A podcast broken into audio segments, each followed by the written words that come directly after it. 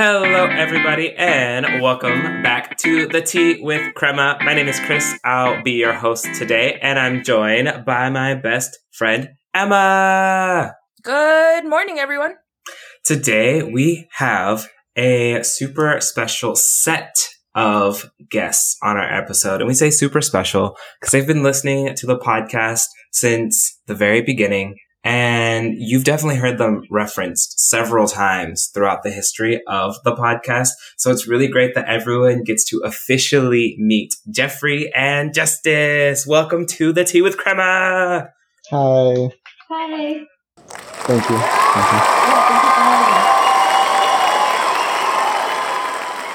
Thank you. Yeah, I miss Emma's old uh, sound effects. Those Thank really you. Cool. I, that is, yeah, you know... That's not the only person that said that. I also want to point that out, you know, so we might have to bring back the old horn just yeah. for the good, just for the one time. Mm-hmm. You can do whatever you want at this point. It doesn't even matter. Fine. All this time and effort. Today's episode is about parenthood, which is super exciting. It's something Emma and I could not talk about because ain't neither one of us got kids. So it was not a topic we were going to bring up by ourselves. So we're super, super excited to have Jeffrey and Justice on here to really share their experiences being parents, being first-time parents, and all of the trials, tribulations, and exciting things that happen therein. Even if, you know, everyone says that it's more fun stuff, and I'm like, mm-hmm, but them trials, though. Let's not forget about them trials. But before we get started, we do have our tea check. So this is the, like, most important part because, you know, there were those episodes of in the very early stages of The Tea with Crema, where Emma was like serially bringing water, juice, Coke. And let me tell you, first person who was on it was like, hey, I've noticed that Emma hasn't been having tea during your tea checks. And so it's very important today. I really hope that Jeffrey came prepared with a tea. Ideally not a, like a basic, I'm just saying you pull out that like Bigelow green tea and I'm, I'm going to be, I'm going to be judging for real, for real. But I'm just saying we, I came prepared. Emma, did you come prepared this time? I sure did because I knew Jeffrey was going to be on the show. So Emma, what tea did you bring today? I decided to be a little fancy fancy with it. Just kidding. No, I brought green tea. But I knew someone was going to say something because I always bring green tea. So I actually put a little bit of the raspberry zinger in there. It's quite delightful. So I did wow. a little mixy mix. That's what I did. Mm. Justice, what did you bring today? Uh, today I have Earl Grey with rosebud. Mm. And I usually drink it unsweet. That sounds yummy. Do you know who makes the tea in case you want to plug them? I think it was a Tazo brand. Oh, I didn't realize that they had an Earl Grey with rose. No, no. I have rosebuds like in a little jar and I add them. I usually like to add lavender instead. So. She's fancy oh. fancy. Wasn't ready for that. I was I like, was wait, Tazo doesn't have rose in their tea. Never mind. She puts it in there herself. Customizations by Justice. So do not plug Tazo because that was not them. Yeah, I'm sorry. I thought it'd be funny if I brought like Lipton, but I decided not to. Or like Brisk and be like, you know, I got tea. But instead, I actually, you know, we actually have a tea. I have cardamom right here. It's really good. Very fresh, nice taste. Cardamom, like that sounds like cardamom. A tea that Cardi B would drink. I'll drink a tea. Her cardamom. Cardamom. Cardamom. Cardamom. It's really good. I'm not a big tea drinker. Um, I do enjoy Brisk here and there, and, um, but I don't really drink tea. I'm more of a coffee guy. That's very Texan oh. of you. That Brisk, just that good old, just, Brisk I don't even know if I'd call it tea the way Texans do it, but. It's classic. No, I love, I love Brisk. Oh, goodness. Well, today I brought a Moroccan mint tea by Happy Lucky's Tea Company, and it is also a green tea, but it does have a nice mixture of peppermint and spearmint, so Emma couldn't drink it, but I'm having a great time with this Moroccan mint tea. So it wasn't as good as the last green tea that I had, but it's a solid four stars. Did you just think that dig was going to go unheard? I can't, yeah, I was like, you're... I can't drink enough. Spearmint, okay, people? I can't eat spearmint. Chris had to get a whole new set of gum because I don't eat spearmint. It hurts my stomach. I don't think I'm allergic to it. I just have a very... I have a sensitivity to it. And Chris doesn't believe it's true. But I'm like, Chris, this is real. He tried. He's like, I'm going to give you spearmint one day, and you're going to be like, oh, this is delicious. And I was like, no, I'll be like, ew, this is gross. Don't test me and my fake allergies. Anyway. We'll see one day. But yes, getting started with our episode, we are talking about parenthood and being first-time parents, the experiences, the ups, the downs, and all the unexpected things that happens. Because I know, I would imagine, I don't know, I would imagine, even if you were to take a full parenting course, something's going to catch you off guard. So I'm sure, I'm excited to hear like those crazy stories that everyone has, especially their first time having kiddos. But starting us off, opening up, what is your favorite thing about being a parent with your partner? So Justice being a parent with Jeffrey and Jeffrey being a parent with Justice. I really, I think, uh, love to see the nurturing side of her. It's probably my favorite part. I love to see her just be a mother. It's so natural to her. She just, it's the part of me.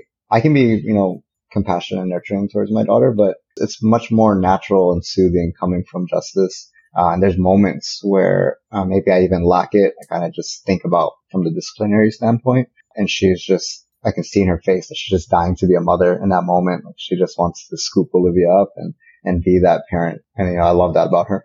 How sweet. I wish we had the aw emotion. we don't we have all the we have all of the noises except for the aw. Okay, we're working on that one next, guys. And Justice, what's your favorite thing about Jeffrey being a parent? Or being a parent with Jeffrey? I have a few favorites, but it's hard for me to choose. But I definitely love the way he like I think it's the opposite. I love the way he disciplines her. He talks to her very with, with so much compassion and understanding that she's this tiny human who doesn't even understand her own emotions, and he talks to her and soothes her, and if she's complaining about one thing or another, he helps her kind of just decide what it is that she's feeling. And she loves him so much, and and how he talks to her just as like she was a person and not a toddler, a baby that doesn't know anything. Jeffrey said we're skipping the goo goo gaga part. We're just going straight into like, hello, you're angry, and I get that, but you gotta calm down. That yeah. that sounds exactly like me. I think that's like I've heard I've read studies about that though. When you like talk to your kid as they're like a person and not like a baby, I think mm-hmm. it it does something to them mentally, and it kind of like works their brains and things like that. So they're able to kind of articulate themselves better as well. That's again, that's for what I read from the studies. I don't know if that's actually in practice how that works.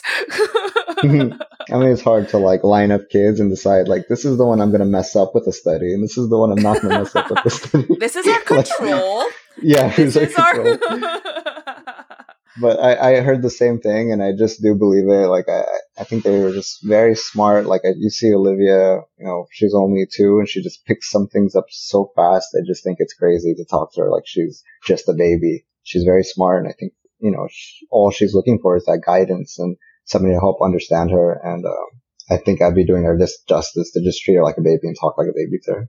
See, there's a whole reasoning behind there. I just talk to babies like kids because I don't have any other.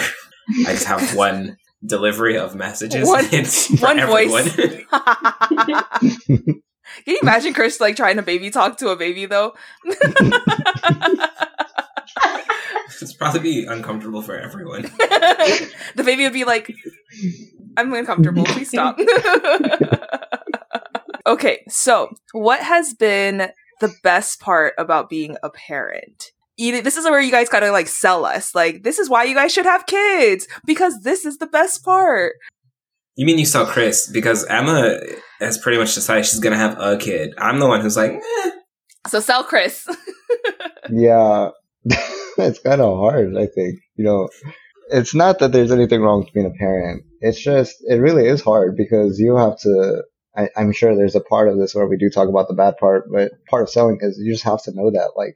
That disclaimer, it's really not that easy. Like they really take a toll on you to some degree. Like they take a part of who you are and they make it their own. Uh, and that's great. It's beautiful because they're making it their own, but they're still taking a part of you. You know, you, you mean Justice, you stay up late nights gaming together and having fun for like hours on end. And like, that's just not a possibility anymore. You, you know, she just, she needs you and she wants you and she wants, she needs to be tended to. And, um, you lose a lot of free time. Uh, you have to sacrifice a lot. you know, she's now the focus. You know, you're not the main character anymore. She is, uh, at least in your life. There's ways to try to find balance, but that's a big sacrifice you have to be willing to make up front. The great part of being a parent, I would say, is just that, that love that you get from them. It's, it's so different. Like, it's so pure. Like, she just loves you so much. That smile you see every day, these genuine emotions. Like, it, there's nothing, you know, as you grow up, you start to learn how to hide certain things about yourself and put this mask up. You know, she is just raw emotion.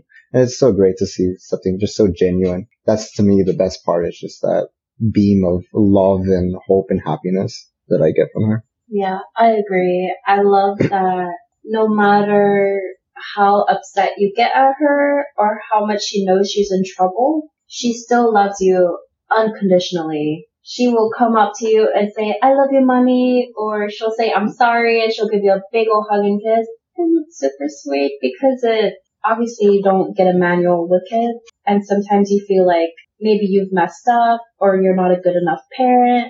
And then when they come and they look at you and they give you a hug and kiss, you just know that you're doing all right. And it's so sweet. And I think for me, because she's a little girl, I absolutely love it. She, right now, she's into toys and dolls, and she'll look down the commercials and say, "Mommy, I want that." And she always wants you to play with her. But it, she also is fine playing by herself. So I just love that. I get to kind of relive part of my childhood that I didn't get to fully have with her, and just enjoy the girly stuff because she's really into that as well. And I'm grateful that she's a girly girl. I know. That's like kind of, I think, you know, some, and also too, these toys are just getting more and more like advanced. And like, I'm always like, wow, that's like really cool. I'll, I'll see my nephews playing with something. I'm like, let me see that for a second. Just kidding. Yeah, yeah, you do get to like kind of, you know, those things that maybe you didn't get to do as a kid, like you're kind of like able to do that now. You know, you kind of know what you want to do differently than when you were a kid too, which I think is amazing. What would you say was the most surprising part about becoming a parent? I think one of the most surprising parts about becoming a parent was probably just all the negative stuff that came with it. I feel like nobody really highlights the bad stuff. Everybody kind of romanticizes or glorifies only the good part. So when I had like all the bad experiences that I've had, like postpartum, mom guilt, the sense of losing myself, that was just really surprising because I didn't know that that really happened because I didn't know anybody else that did. And those that did didn't tell me. So yeah, I would say probably that. Oh, uh, I guess mine is probably very similar. I was very surprised that like how opinionated people get. Yeah, that was like, you know, even like up to like you have the baby and they're like, "It's going to be a boy." And I was like, you know, you know, it could be a girl because I actually wanted a girl in my family. It's like, you know, it's seventy-five percent chance it's a boy. And I was like, no, I, I think it's fifty-fifty still. So, uh, you know, I think it's going to be, it could be a girl. Yeah. My uncle is literally like, cause I think biology class taught me something, uncle. Yeah. But I think cause my, um, my uncle said like, uh, we don't have many girls in my family. On my, actually on either side, my dad or my mom.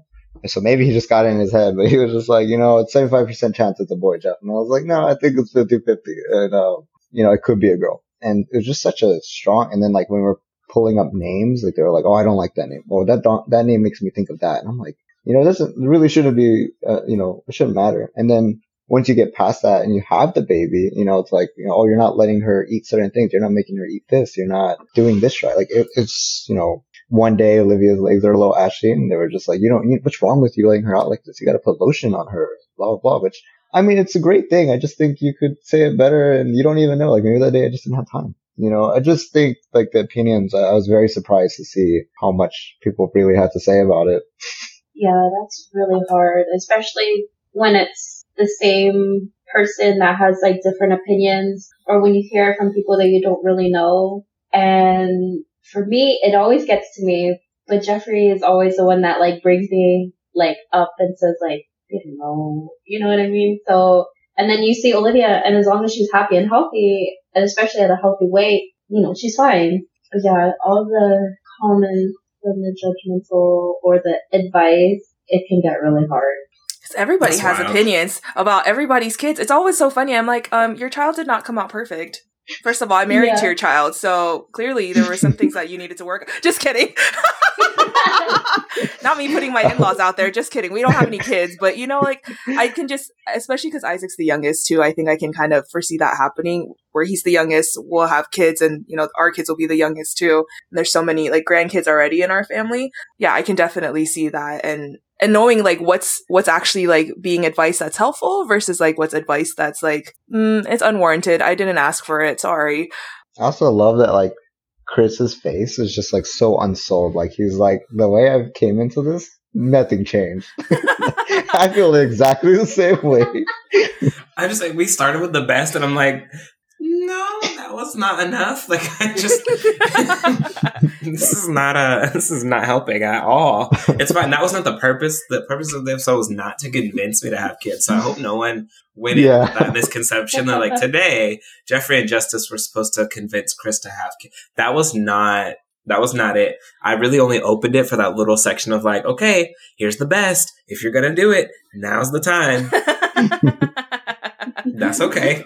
All this other stuff, like, it's cool. I love hearing this for other people. And I think as the basically forever uncle is how I've almost decided I'm going to be. It's just, it's helpful to know the things that people don't really like all the time. And so just knowing as the awkward childless kid or person that shows up, people probably don't want to hear any of the things that I have to say. So let me just ask questions and see how I can be supportive. And then if I'm unneeded, just uh, see my way out. There's no need for just nothing else additional needed. I don't need anything else to be added to this. So that is fine with me.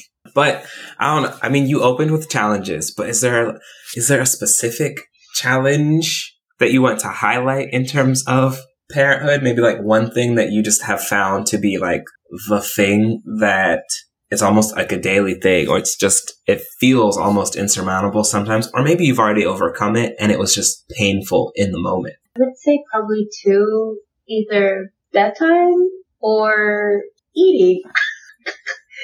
Sometimes there's days where she doesn't really eat, and I'm like, baby girl, you had a banana and some crackers today, and that's it. My God, that's, that's that's a real one. Like, I don't know if I wouldn't say like it was like something that's like that was like so challenging, because she's actually pretty good about that time and eating. But that was that's it reminds me of like in the beginning we were so concerned. There was like days that she just like would eat like a couple crackers, and she just didn't want to eat. And I remember reading a Facebook comment. She was like in a mom's group, and one of the moms was like, "Girl, my baby is eating like an onion slice and like uh Chick-fil-A sauce for like four days straight." And even our even our like pediatrician was like, honestly, this kind of thing happens. It's not too uncommon. Like sometimes they just eat, sometimes they don't. Mm-hmm. And it's kind of scary because a part of me is like, man, maybe I'm not, you know, feeding my baby right. Maybe I'm not doing something right. But you just it's just kind of a part of the process. I didn't really, yeah. but that reminded me of that. Yeah, there's days where she doesn't really eat, but I will say lately, the past like month or so, she's been eating pretty good. I think potty training is the hard one right now. Potty training is really hard right now because there's a lot of pressure that people are like, oh, um, I had my baby potty trained when they were this age, and you need to start buying the, the pull-ups, and you need to just take her. And I'm like, she's not ready. And I even talked to her pediatrician about it, and she says that even if she's not potty trained by three, it's okay still. If she's just not ready. And it just, it kind of sucks because you feel so much pressure from people around you to hurry up and get her potty trained. But if you actually look at her, she's not ready. It wasn't until recently that she started actually telling me that she has pee or poop. And I always try to encourage it since, you know, for a while, but it wasn't until recently she started doing that. So I think maybe she's starting to show signs that maybe she is kind of, but she's still just not. So I would say that potty training is probably the hardest just because of the timeline that people set their expectations. Mm. So, yeah. It's wild. There's no gold medal for having the first baby potty trained. Like. Honestly, like, congratulations. Your child knows to go to the bathroom. Like, it's a natural thing. We're all going to learn it somehow. We'll get there. Yeah. That's crazy. And the, yeah, it goes back to like everybody having opinions about everything. Like, I don't understand. Now, if y'all gonna run me a check for potty training the baby early, okay, now look, come on now, like, eye to eye, we gotta make this happen. Like, there's money on the table here, but college. If there's no money on the table, I'm just saying, like, you'll get there when you get there. Yeah, which is kind of like how me and Justice soothe each other and talk to each other. It's just that, like, we, we're the parents. And at the end of the day, it really doesn't matter what they say because we're the one that's running this show. Like, we have to take care of our baby the way we see fit. We're the one that sees her every day. We're the one that knows what's going on. They don't know what's going on. Like, these are just opinions, which are sometimes, it's funny when it comes from people that don't even have kids. It's kind of like, okay. And then you have parents and maybe their kids haven't come up the best. And you also feel a type of way because, like, those kids ain't that great. And you're telling me to raise my kid. And then even from good parents, like, sometimes the advice are just, you know, like, to you, it just doesn't fit your lifestyle and what mm. you do. Like, you know, I don't have, you know, I don't have the job where it's part time and I can stay at home and do these things like you. I work, I own a business. I have to work extra. So I can't do that. I mean, it's great that you had the luxury to do that, but I can't. Mm. So, um, at the end of the day, I just look at my life, the way everything is set, and we, we have to make the best call for our daughter. We can't let everybody else tell us what to do. And you guys are your child's biggest advocate too, right? Like, that's, and I think that's something that I've seen so far from you guys and I admire, because I've seen a lot of parents who, like, do fall into that, like, oh, there's so much pressure on this, I'm going to do this, versus like, no, my kid's not ready. Like, I, I know what's best for them. I see them on a day-to-day basis, you know, so that's, I think that's the most important part too. You just want to have a happy and healthy child. Why doesn't everyone want that? Yeah. I think they do. And that's where all these opinions came, come from, is that they're like, well, these are things that didn't make my baby happy or did make my baby happy. So you should do these things. So generally speaking, it's probably not coming out of a place of negativity or judgment, but it can, I could see how it could be overwhelming because it's just, let me live. Let me, when I need the help, I'll ask, just be there when I need it. But in this moment, leave me alone. Yeah. In the beginning, it was a lot. Now that I think, and I, I kind of told Justice too, I was like, you know, this is very early. Let them see what we're going to do. You know, let the, let my actions show. And now that Olivia's too, you know, it's non, a lot of compliments we've gotten. Like, people are like, wow, she's so good. Wow, she's so well behaved. Wow. You know, that's, that's all bedtime is for her. Like, she just goes to say, oh, wow, she's on a routine. And they're so surprised. And these are coming from a lot of people that were telling us, oh, you should do this, you should do that. And I chose to not listen. Not that I just thought they weren't right. I just knew what I had envisioned, what I, what my goals were. I wanted to make sure she was happy. I wanted to find these balances. So I stopped caring as much, but in the beginning, it was a lot. In the beginning, it was a lot of opinions, but I just knew, like, let me just show them. Let me just show them what I'm going to do and what the results is. And it really paid out. Uh, we get a lot less comments these days. You kind of mentioned, Justice, the mommy Facebook. Well, actually, Jeffrey, I think you mentioned it. Can, yeah. I, I've only ever seen, like, the parodies of it, the satire of it. Is it really, like, wild and in there? Like, is it really as crazy as people make it seem? Yeah, because I won't, I won't name the specific group that I'm in, but there is a mom group that definitely makes me feel better about us as parents. And you see a lot of drama as far as, like, people putting their personal business out there, and I read it because she likes the tea. I like I like the tea. That's gonna be a whole separate episode. We're gonna have a mommy group tea episode. Yes. Sometimes I go on there, like, I don't go on there anymore. I go more for the tea, but I used to go on there, like, if I was struggling with something, like with Olivia's eating habits or her bedtime or whatever. I would go and, and see, but nowadays I just go to read the stories that some of these women are going through. Aw, these poor ladies out here really just trying and trying to find a community, and we're over here just sipping our tea, enjoying. Leave him. They really are supportive of each other, I will say that.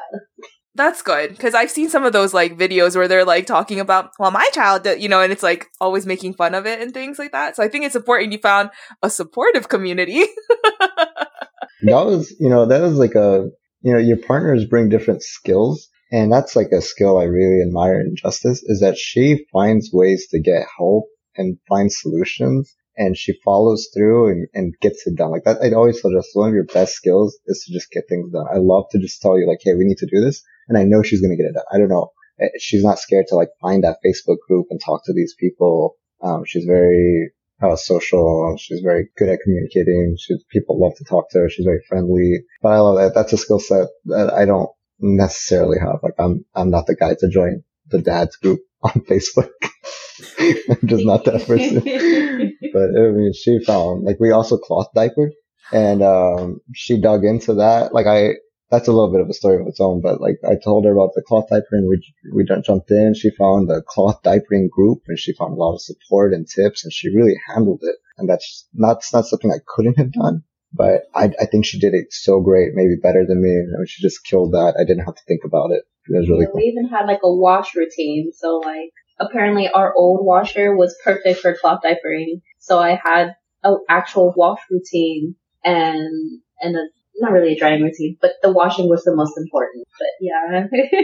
That's so cool. I know someone who also cloth diapered, and when I heard about it, I was like, wow, this is fascinating. This is a whole life out there. And I was I was telling my mom about it, and she goes, you were cloth diapered too. I was like, I was? Is that why?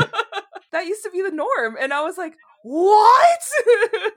I was like, well, it's coming yeah. back, Mom. It's coming back with a with a vengeance. People are out here doing it. Good for the environment. It's so fascinating to me, though, honestly, the whole thing.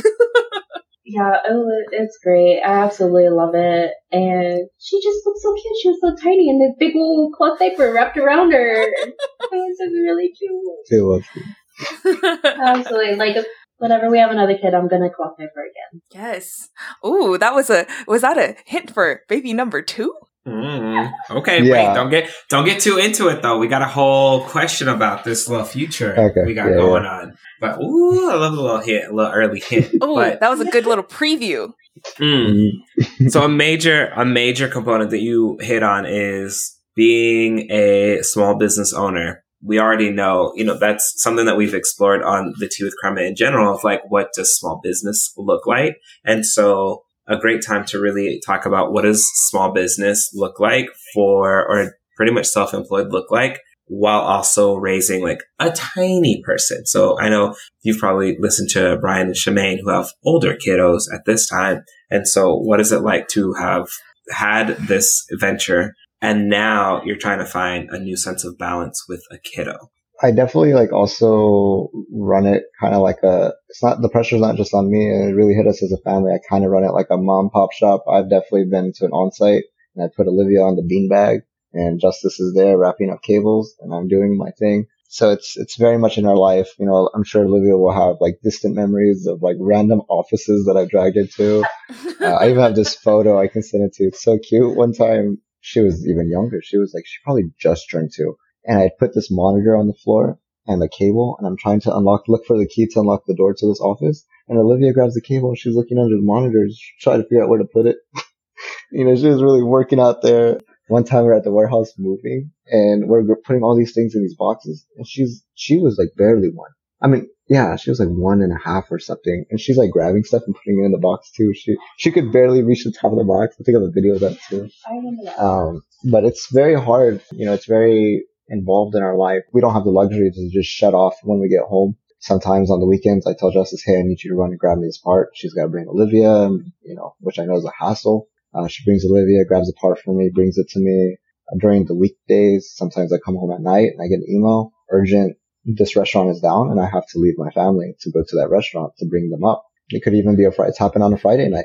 You know, on Christmas, a client called me and said, hey, I need you to remote in and do this thing for me, like, on Christmas Day. And so it's very much in my life. And then you also have to balance that like stress of like not bringing those emotions home, because when you get home, you have to give that love to the people that didn't see you all day. They don't realize the challenges you had, and you can't take that out on them. You can't bring that home. You have to be home and be ready for them. It's hard to find that balance sometimes because it pays the bills. You know, we have this house, uh, pays the bills, pays the rent. It buys her clothes. It buys us happiness and food. You know, we have to, happiness is a strong word, but it buys the things that bring some joy to, to them. So it is hard, but it's the way I found to live my life. Now I'm curious about, from like the Justice point of view, being the mom, and I, you know, I've, I know part of the history that you've had in terms of like working and then being a mom. And so just kind of curious of like what that journey has looked like for you in terms of, cause you know, working while pregnant is a whole experience, and then working with a little itty bitty tiny person is a whole experience. And so just kind of figuring out like how you have found that balance. I mean, we know it hits dads, but like it hits moms differently to go through all of those experiences and then also having to do all of the other things with life, especially working. And so what has that looked like for you? When I found out I was pregnant, I was actually working at Starbucks. So you're on your feet all day. You're rushing to get drinks ready, to get this money and give people their drinks and all that. So it was actually a really rough time because my doctor was like, you need to take breaks. You have to sit down. But the manager like didn't want me to. And I was like, oh, this is like really hard because how am I supposed to get against my doctor? This is my first baby versus what, what the company I was working for wanted. And so it was just really hard. And I was actually really, really unhappy working there. As much as I loved the job itself and the people that I worked with, like I just wasn't happy. And then my father had passed away, which took a big toll like on my emotions. And Jeffrey was like, you know, like, if you're just really that unhappy, maybe just stay home. So I did. And that was like really nice. I stayed home from like my second trimester up until, you know, I had the baby. And then after I had the baby, I went through postpartum and I stayed home for about ten months. And I just told Jeffrey, I was like, I can't be at home anymore. You know, I've got to, it's like the mom guilt. Like you want, you, you want to be there for your baby all the time. You really do need that break. So we put her in Montessori and then I started working. And from then, just that work-life balance. I mean, it was a little bit hard because you feel really guilty leaving your baby with somebody else to do, a, like, you know, during the day work while you're working. So whenever she comes home or like I go and pick her up, I feel like I'm just a better mom for it. So and Montessori's been the best thing for us because it, you know, she's learned a lot and it helps us teach her more. And it's been really great. And just working full time, I got used to it. You know, working, I stopped feeling mom guilt and I just look forward to seeing her when I got home. And it's honestly not that hard, at least for me.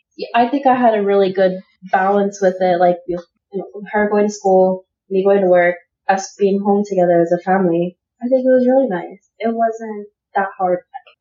That is a fresh per- I don't think I've heard of anyone who's like, usually you just hear people like, oh, I need more time. I need more time to be at home. But I guess that's also coming from where I'm working, where you get six weeks, which is, it's definitely, it's not the same as ten months. It's just, so I would imagine like, yeah, when you're after a little bit longer time to actually be at home, to get to know who your baby is, to go through all of those things, it is a little bit different. And you could start to feel, it makes sense that it's like, okay, I've done this part. Like I feel, I feel ready. I'm ready to go. Where it's, I'm just hearing a lot of people who are like six weeks, twelve weeks. That's not, that's really not that much time at all. And I'm, I'm not sure that it sounds like even you would have been ready at six or twelve weeks. If that was like what the corporation wanted from you, that would have been potentially even more challenging. And so I just like, oh, I don't know how people do it after a month and a half. Literally, that's it. A month and a half, and now it's time. Yeah, that's really tough. I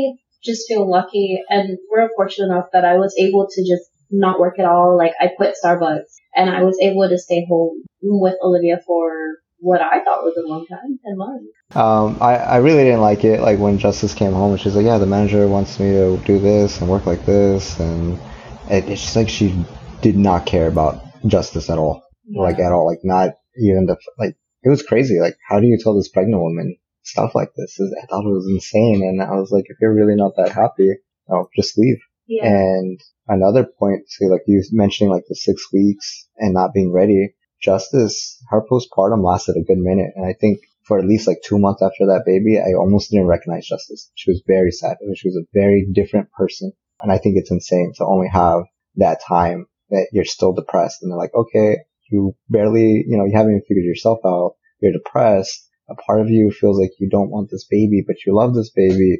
And then get back to work. It's insane. I think this is just one of those things that people don't speak up about.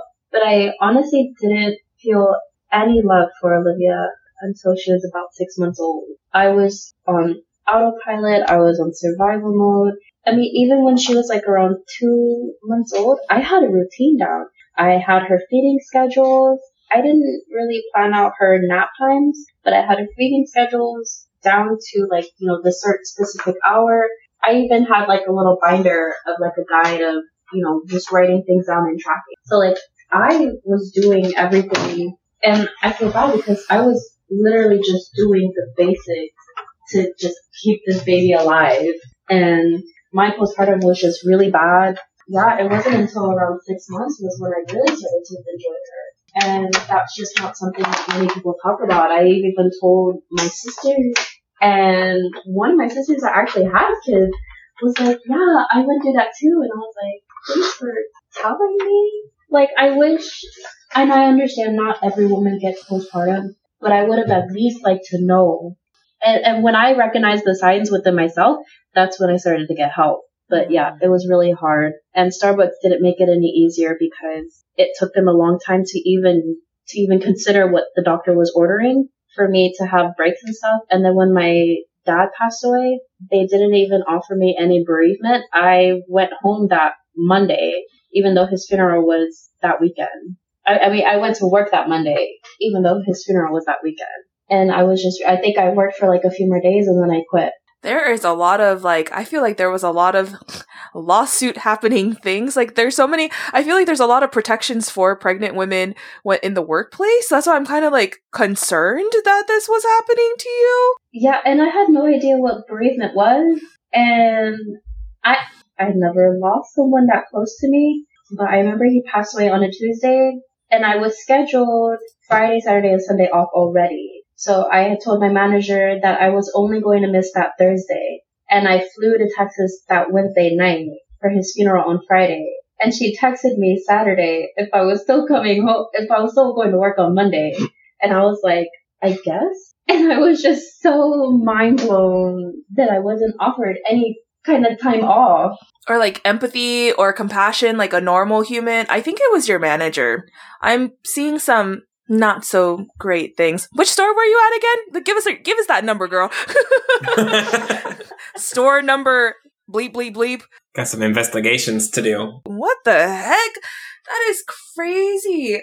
And that is so sad. That makes me so sad that that was like your experience with that, you know, like at a time when, you know, you needed to be mourning, at a time when like you're also like pregnant and with your first child, and people always talk about like that's That's so sad, and I'm sorry that you went through that, you know, and we're again at Starbucks. Please shut us down. Please shut down this episode so we can have a real conversation. I just want to have a couple of words, a couple of words with you really quickly. Yeah. And I feel like the postpartum did go away on its own, but I think it turned into postpartum anxiety. So I get a lot of like, like anxious thoughts, like, you know, don't run too fast or you'll slip and fall, you know, and I feel like that's normal. And I've noticed that all moms get anxious like that. So I just tell myself that what I'm feeling is normal. And then I try not to be like helicoptery. And he tells me, he's like, babe, you need to relax. Like everything is fine. You don't want to be a helicopter parent. And I'm like, no, I don't.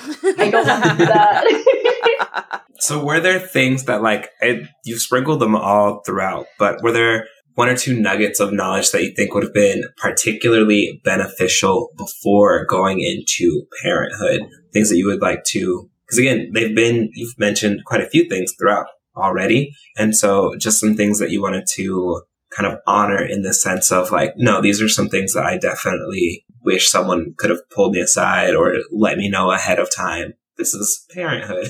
I mean, this one is kind of like, uh, if I had to give advice to like a new parent, because it is something I wish we knew, but we actually did know. We got very lucky. One of my clients, he's a really great guy, very successful. He's got like seven kids now. Yeah. And his wife was just like, the number one thing, build routines. This is the most important thing, build routines. And so, I mean, to any parent, luckily I went in with that advice, but had I not, that's the advice I would have wished for. Building very strong routines, that helped us so much. Olivia has a good bedtime. We always tried to get to her before she cried rather than when she cried. So we were already like, I think, you know, to some point she knew like, okay, this is the time I'm going to eat. Okay, this is the time they change us. Oh, this is the time I go to sleep. You know, those routines were so strong, uh, really helped us out a lot. And that's one. Two, affording it financially. I wish I had a little more insight on that. You hear it all the time, like kids aren't cheap and stuff like that. But like when you really, I wish people really got into those numbers. So I had a little more perspective yeah. on it. Like daycare alone, I pay almost twelve hundred dollars a month. Yeah, uh, Montessori is not cheap, and I pay the extra for Montessori, but to be honest, any daycare is not cheap. Like, even like a not-so-great daycare is still like eight hundred dollars a month or something. So I'd rather pay the four hundred dollars extra and know that she's getting like a type of education with the daycare. But yeah, I mean, daycare is crazy expensive. I wish I knew that. That was one. And then a third one that I wish I knew going into this. They, again, it's kind of like the thing they already tell you, and I already mentioned it, but I would just really wish I knew how much of our life was going to be kind of taken away. Yeah. I, I really wish I, I realized how severe it was. Like, you know, you're going to have kids, but you kind of think like, oh, they're going to be in bed at certain times. You will have your time, but it's not a lot. Like, we literally stay up to midnight or one a.m. every night because we are desperate for us time. We will stay up that late and be tired the next day because we are craving that. After she goes to bed, we want to play a game, we want to watch a movie, we want to do stuff like that, and we have to crunch that in after she goes to sleep. Yeah. Those are the three things I kind of wish I knew. For me, you know, everything that you said, but I would like to add on some things. I'm really big on like the knowledge of postpartum because nobody told me anything. I didn't even recognize myself. Like, the day I came home from the hospital, I cried. And there were times throughout the day where I would just feel this wave of emotion and I would just cry. So that is one thing that, you know, I wish people would speak out about. You know, Jeffrey was amazing through my, like, postpartum, you know, journey. And, you know, he helped me a lot through it. So I just really, I love him, like, extra for that. I think another thing is, I think this kind of like hits me a little bit like closer to home, but like just how hard it is with just the two of us. Because my older sister, gr- growing up, my older sister is old enough to be my mom because my mom had me later in her life. But my older sister had two kids, and just growing up, I would see my mom and my other sister help out with raising the kids. So in my head, I really de- did see that village. You know, my sister went to work, and then my mom, my other sister, helped. And then when we had our kid, we didn't have any help. And it was just really hard for me to see that I didn't get that. But we did amazing on our own. But I just, you know, people say it takes a village, but not everybody has that village. And not not everybody, like, no matter how close you are to some family members, you know, they're not going to willingly say, like, hey, do you guys want a date night? I'll babysit. You know, nobody does that. And so you kind of just have to kind of figure that on your own. That is why we stay up late, because we don't get like date nights as often as we, we used to have. So I would say that, you know, just how hard it is with just the two of us. I did want to add to that. That was a good point. I completely didn't even think about that. I kind of just stopped caring because I've always been that kind of, it's such a bad personality trait, but I'm that kind of person that like, if you're like, you know, I don't want to help, I'm like, okay, don't help. I figure it out. I will make it work. I'm that, like, I don't, like, you could be in the middle of helping me and say something that I don't like, and I'd be like, just go home. I will figure this out. I'm just that kind of person. So when I felt that from our families, like, nobody really, like, being in there, I was like, I don't care. I will figure this out. I always do. Her niece was practically raised by her mom and her other sister. And so, like, her mom didn't really, uh, her sister didn't have to take care of, like, th- those kids. It's crazy. Mm-hmm. And uh, I hate to, like, throw any digs at people, but to be honest with you, my mom, her love language is gifts. So she was very supportive on like that end, but like she would not change a diaper. She would not do it. She came here for two weeks to help, three weeks, never changed a single diaper. She like she she did not really help. She was just there, and she did like buy stuff. It was very nice of her, but I wish she kind of stepped in and was like, hey, let me take, like, not even one night did she watch that baby. Not even one night. That's crazy. I, like, why do you come here to help us and we can't even get one night of sleep? Yeah. Like, there's other, like, she's got a friend that her friend's mom went there and took care of the kids, takes it away. She's like, oh, that way you can take a break. That way you can sleep and take a nap. Nobody did that for us at all. It's crazy. Like, we did not get that kind of help. But it's been, we've been doing this for like almost three years now. We don't, I just forgot. I didn't even think about it anymore. But yeah, we don't get that kind of help. Yeah. I remember when his mom came. It was right after I had the baby. So I had the newborn. I had company over for those three weeks. And it was really hard, you know, adjusting to mom life, but still having to pick up after everybody else. And he had to work. You know, he's got to pay the bills. he did call me throughout the day, which was really, really nice. But it was just really hard not having help when there were those extra pair pans. Man, that's so tough. But you guys are doing a great job. You know, not that you guys need the extra validation. Obviously, you know, you see it in, in Olivia, and you get to see, you know, like, no one can say that they had a hand in this. This was us, like, all us, you know, and... But despite all this, what are your hopes and dreams for moving forward? You hinted at it earlier. I'm just saying, because despite all of these things, there were hints earlier. So what are you thinking, hoping, dreaming, moving forward? Yeah, it's so fun. We covered a lot of negative. But I mean, it's great having her now. Like, we've gotten over the routines, we've gotten through a lot of hardships, we really have adjusted. And the bigger part, like, of all those hardships is that it made us become a family. That is what made family. Mm-hmm. You know, it's not about all the good times, it's about all the hard times. You know, it's that journey. And uh now I feel like we're a family. I love it. We have a house, we have a very spiteful cat. I don't know what's wrong with him. We have our beautiful baby. I have a beautiful, strong wife. I have a business. We really came together and made home and made family. You know, let's see Olivia run around. She's so happy. She's so smart. I really do. We really do want another kid. Yeah, I, I love her so much. And um, we think sometimes we see her play alone. Kind of, kind of sad. I want to see her play with her sister or her brother or have somebody there with her. I don't want her to feel alone. You know, sometimes we're tired. You know, like, it's hard sometimes to bring yourself down and be like, you know what? She missed us too. She wants to play with us. She wants to play with somebody. And I think having a sister or brother could help her. And I've seen siblings in my family really talk to each other and be there for each other. I, I think it'd be great to give her that. So I, we are hoping to have another baby. You heard it here first, folks. Growing family on the horizon. For sure. And I agree. I do feel bad we did talk about the negative stuff, but I don't think it's negative, though. I think it's real. It's yeah. real stuff, yeah. I don't want to say everyone wants to glorify parenting, but at the same time, you know, when you're asking someone in the moment, I'm sure that they don't want to talk about, like, oh, this is, like, actually really tough. Like, you know, instead they're like, oh, this is, like, wonderful, and everyone's, like, so bubbly, and she never cries, and they go to bed on time, and they eat all the foods, like, you know, so I think that that's, like, but it's a real take. And, you know, even though it's a real take, it doesn't necessarily mean it's a negative take, right? It's just the reality of it. Hmm. So many thoughts to take in. Really questioning my life choices. I'm just kidding. Yeah, but we definitely do want more kids. Before we even had Olivia, I told Jeffrey I wanted five kids. Girl, no. Tell me why. I was telling Isaac I wanted ten kids. I don't have any. I'm almost hitting that age where I'm like, ten is ten is pushing it. I was like, even one is pushing it at this point. But no. Five, I see you. Because I will also say, I was like, I want four because then all of us have a partner when we go to Disneyland. Five, you know, like, I was like, I was telling Isaac, I was like, yeah, exactly. I was like, we can't have odd, but we can't have, and Isaac was like, well, two doesn't seem like a lot. And I was like, it doesn't, but five seems like a lot. Where y'all getting five and ten kid money? Yeah, it's, um... That's the thing. Yeah, it's scary. Also, like- even beyond the money, where y'all getting five and ten kid energy from?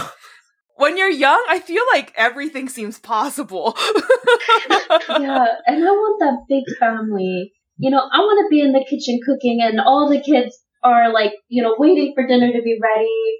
I want them to be like older and have their own kids. And I'm the abuela that just knows all of these things and all my little grandkids. Like, I want, like, that big... Oh, um, you're thinking like, you're thinking long game. You're thinking to abuela stage already. We're, you know, I'm, I'm just trying to get to just, mom and dad.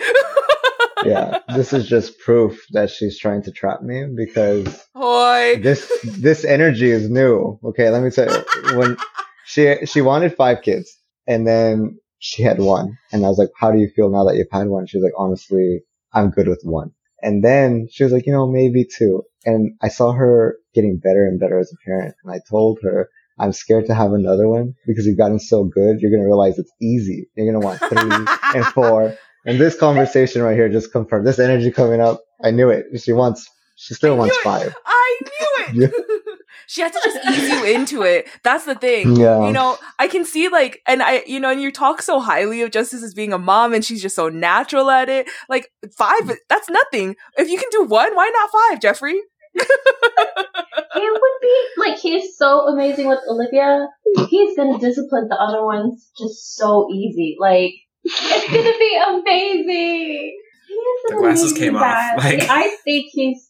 I know he talked a little bit about how the work-life balance was hard for him, but I think he does it perfectly. And I understand that as a business owner, sometimes you have to take care of stuff. But to me, he's a perfect dad, a perfect husband, and a perfect, like, hardworking man. And I'm just so happy to have more of his babies. Just for a little, just for a little perspective, daycare Montessori like twelve hundred a month, and then if you bring another kid, they give you a discount. There you go, you get that discount. Yeah. So it goes from twelve hundred to eleven hundred for the second kid. Wait, hold on, wait. So that's twelve hundred plus eleven hundred. Yes. That's twenty three hundred. Talking about five, yeah. Emma. Five. Just this girl. We gonna have to sit down a little bit for a second, work on the math, but maybe you can just do Montessori at your house. There you go. That's how you save money, y'all. I well, will make this happen. We will make this happen. Is to like have this second baby by the time Olivia's gonna enter like pre-K or kindergarten. Yeah, and y'all already way. been paying. You won't. It won't hurt you. You've already been doing it. And I was with the baby home for like ten months, so like you know, it'll be okay. It'll work out. It'll all work out. I'm dead. Oh well, before we give anyone a heart attack, final Yelp review on being first-time parents. Zero to five. Well, I guess technically it's one you to five stars. You can't give zero stars on Yelp. One to five stars. One to five stars. How would, how would you rate being first-time parents? I mean, that rating changed a lot throughout the years, to be honest. Yes. Yeah. Like, off-rip, one out of five experience.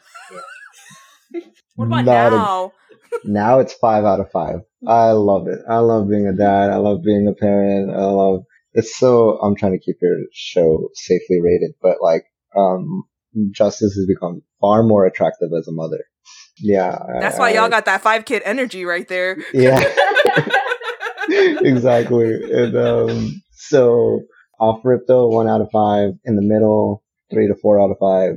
Now it's five out of five. So, it's definitely gone up as the time has progressed. I agree. It is different seeing your partner, seeing your man as a father. Mm-hmm. Yes, I will say too that he has gotten a lot attracted to us. And he's like, "This is not my final form." Y'all still got teenage years when Olivia's, you know, dealing with dating and all that. So we gonna see. We have the five kids now. Then it's too late to change our mind. We just deal with five teenagers at once. Yeah. Oh, Lord, help somebody. Somebody help your family. Oh, that's what my mom did. Three teenagers just all back at once. to back. Just bop, bop, that was bop. like... Call it a day. Be done. So they, yeah, right. It's too late at that point. Yeah. I mean, I imagine, you know, they say girls are easy in the beginning and then they get hard later. And boys are easy, uh, hard in the beginning and then they get easy later. So I just can't wait for the later years because right now they're right. Olivia's easy. I'm very happy. Yes. And twins run heavily in his family. So we'll see. Y'all gotta try okay. then. Try- twins yeah. are coming. It's on the horizon, yeah. everyone. On my mom's side, we, my grandma is one of nineteen. And I think like it was like six set, six or seven set of twins. Dang. Yeah. And what I was think in the water? Like, y'all gotta go drink that.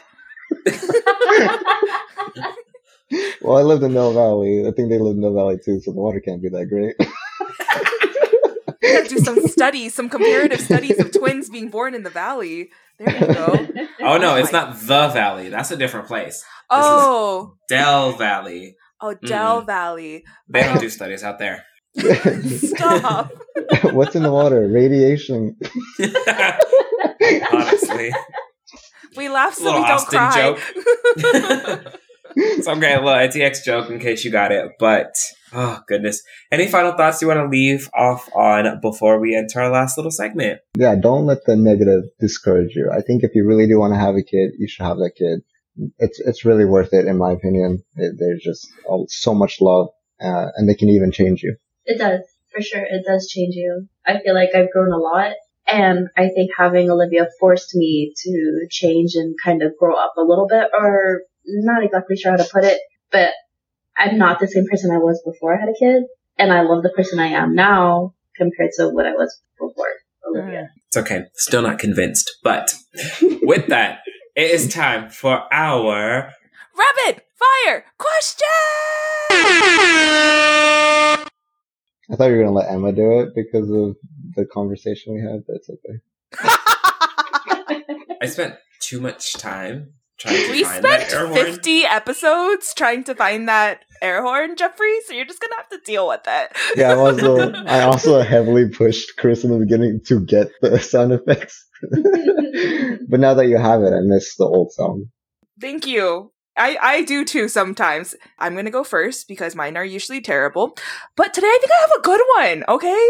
So, when you were a kid, what was something that you thought would be awesome about being an adult that turned out to not be awesome? Driving. That was quick. Wow. That's a good one. I hate driving. Me? Driving sucks.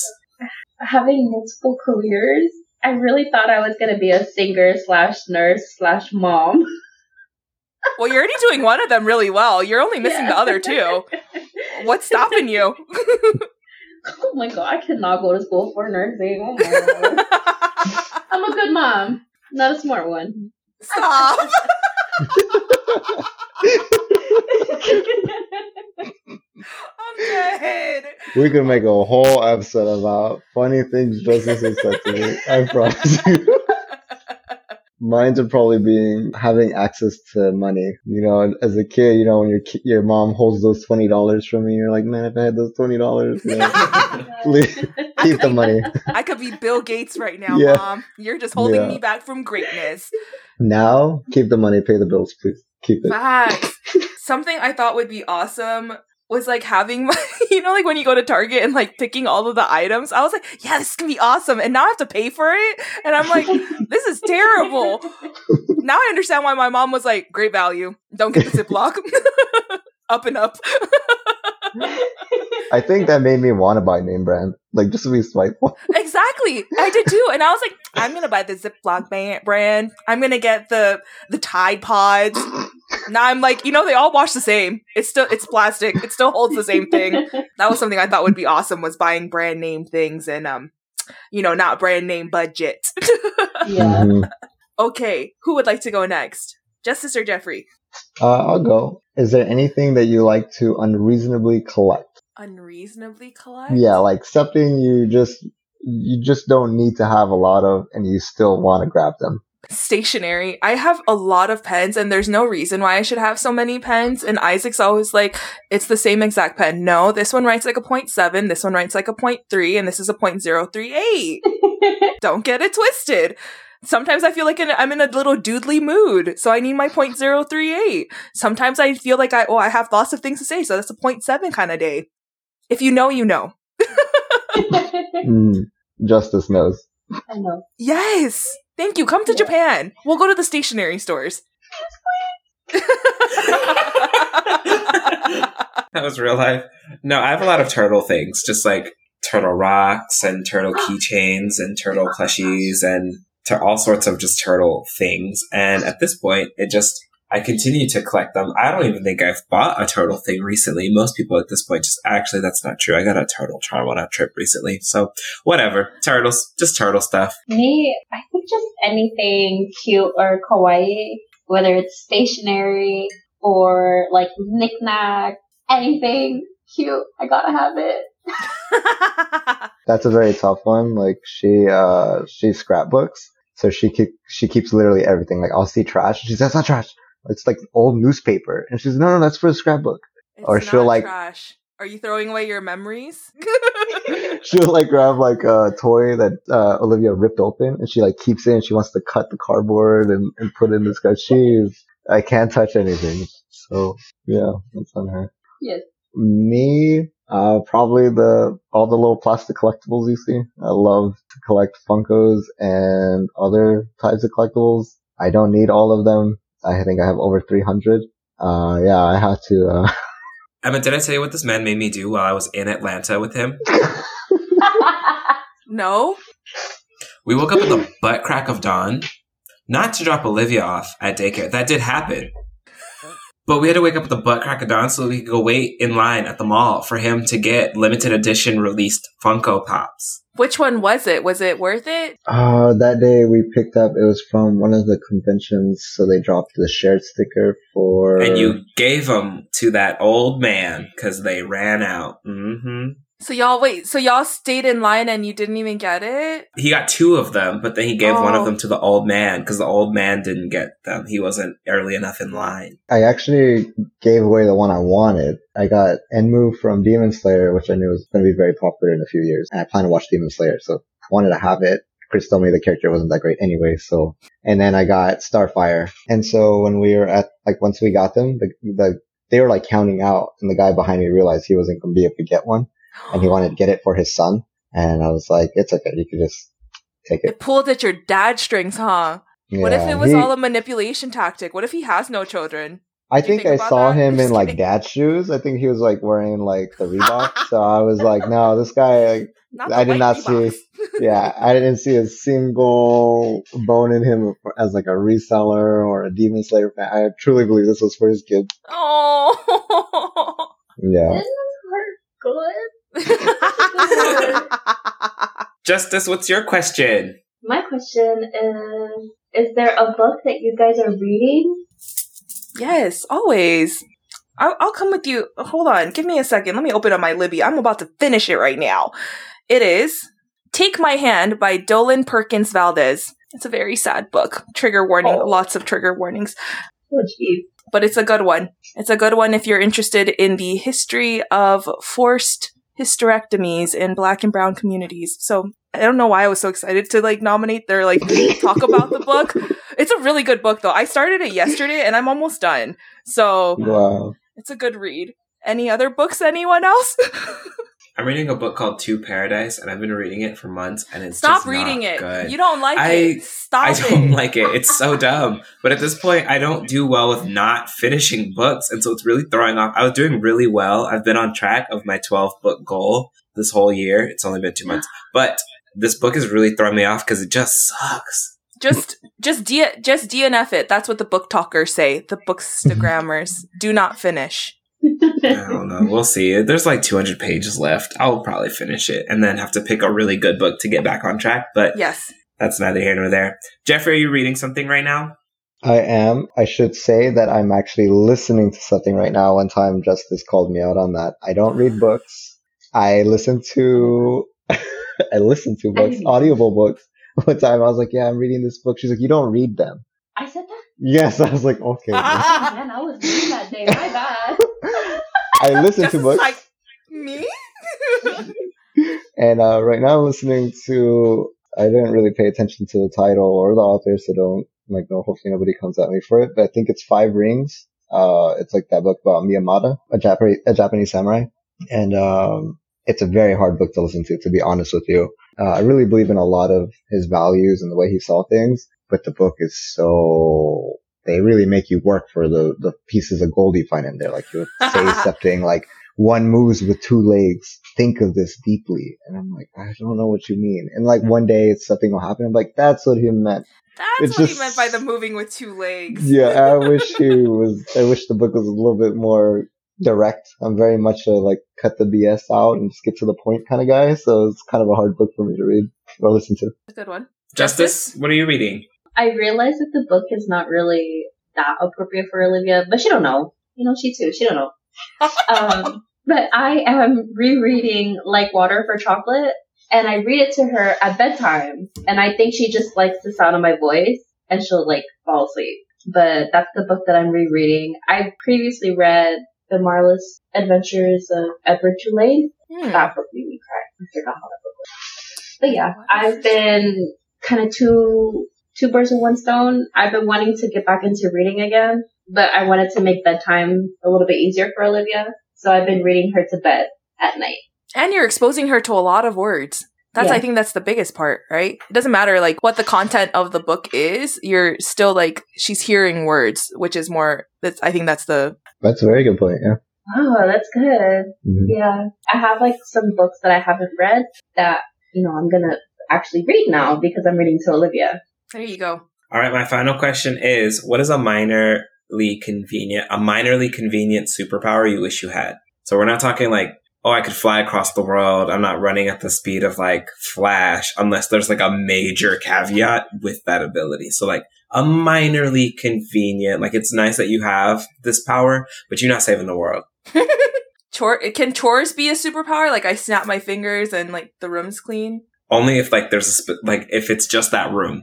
Oh, it's yeah. only that room. Okay, then maybe just dishes. That's massive though. Like honestly, I don't even I like hate dishes so much. I mean, thankfully I have a nice husband who like cooks and washes dishes, but there's sometimes where I just look at him like, I know I should help, but I'm like, done. Nailed it. I love that response. I think that really embodies the spirit of the question. Justice, do you have one? I guess it kind of goes with what Emma said, but I want to do that for laundry. I want telekinesis so that the laundry will do itself and fold itself and put itself away, and that I will always have clean clothes and I don't have to worry about laundry ever. Mm, that's a good one. Yeah, I, like I don't mind doing dishes. It's okay. I got a dishwasher. I don't have one of those. You know, Japan doesn't have those. But yes, I need a dishwasher. Then I could also have the laundry one too. Good one. Jeffrey? Maybe if I could, maybe like go deaf for like two minutes a day. What? Please, nice. pl- please elaborate for two seconds on that. Yeah, maybe bad word usage. I'm sure there's people that wouldn't appreciate me saying that. But like, if I could just like not hear. Oh, just turn off your ears. Yeah, like if like in the middle of like somebody telling me something or something, just only if I could just shut them down for like two minutes, it'd be great. Not to you specifically, just you know throughout the day, like there's and your that own one. Thoughts too. Yeah. Because you have your thoughts racing just a lot. Right there, like just right there, just two minutes to shut down. That's great. That was a very mm-hmm. oddly specific, like, minute time, too. Like, that's why I was kind of like... I didn't want to, like, take advantage of it. I just need, like, just a couple of minutes, you know? I felt it's like it would be a superpower. It's minorly convenient. You're right. It's yeah. minorly convenient. It's not, yeah, like, super convenient. Yeah. If you could do it whenever, it's cheating. But yeah. what if it's like what if it's like you can't even pick your two minutes too? Sometimes it'll just like happen. I was gonna bring that up. There's like a there was like a funny subreddit about this where like people are like pick a superpower and the next person uh, has to think of a way to ruin it. It was so funny. It was the funny. Like one guy was like, I wish I could double jump. The guy's like, you can't control the distance of the second jump. It's, a, it's a jump in place. Or all yeah. of a sudden now you're in New York. Yeah. Those are your options. Oh my gosh. Okay, Chris. I think my minorly convenient superpower would be to just be able to like essentially just have like a portable microwave. Like I just like cook food wherever. It's just that's such a teacher superpower. But only like microwavable style food. Like it's just like, okay, and then it's done. You said that now and then you're like stranded out in the wild having to survive and you're just like, mm. You know what would be really nice right now? A cup of noodles. Why don't you get those lunch boxes that you can like plug in and it cooks the food? Word? Yeah, I can send this. you a link to one. Yeah, I can it's send you a not link even to one. A, it's not even a superpower, Chris. It exists. That's real. I felt cheated.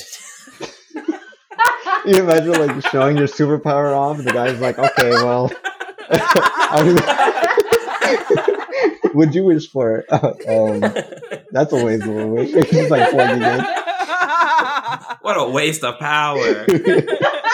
But the... Shh. All right, well, Jeffrey and Justice, we're super glad you were able to join us. We are super, Thank super you. excited, really appreciative. Is there anything that you would like to plug before we go? I want. I really want to put this backpack company out. Can I grab my backpack real quick? Yes, I love backpacks. Oh I'm currently on the hunt for a backpack. I have too many backpacks. That should have been the thing I collect. This one has just been a game changer. It opens up from like the back. Is that a Nor the Nordace? Nordachi? I think there's like that's a brand similar to it. It's called Wandrd. But like Wandrd. you you can open up the side pocket to pull out your camera really quick.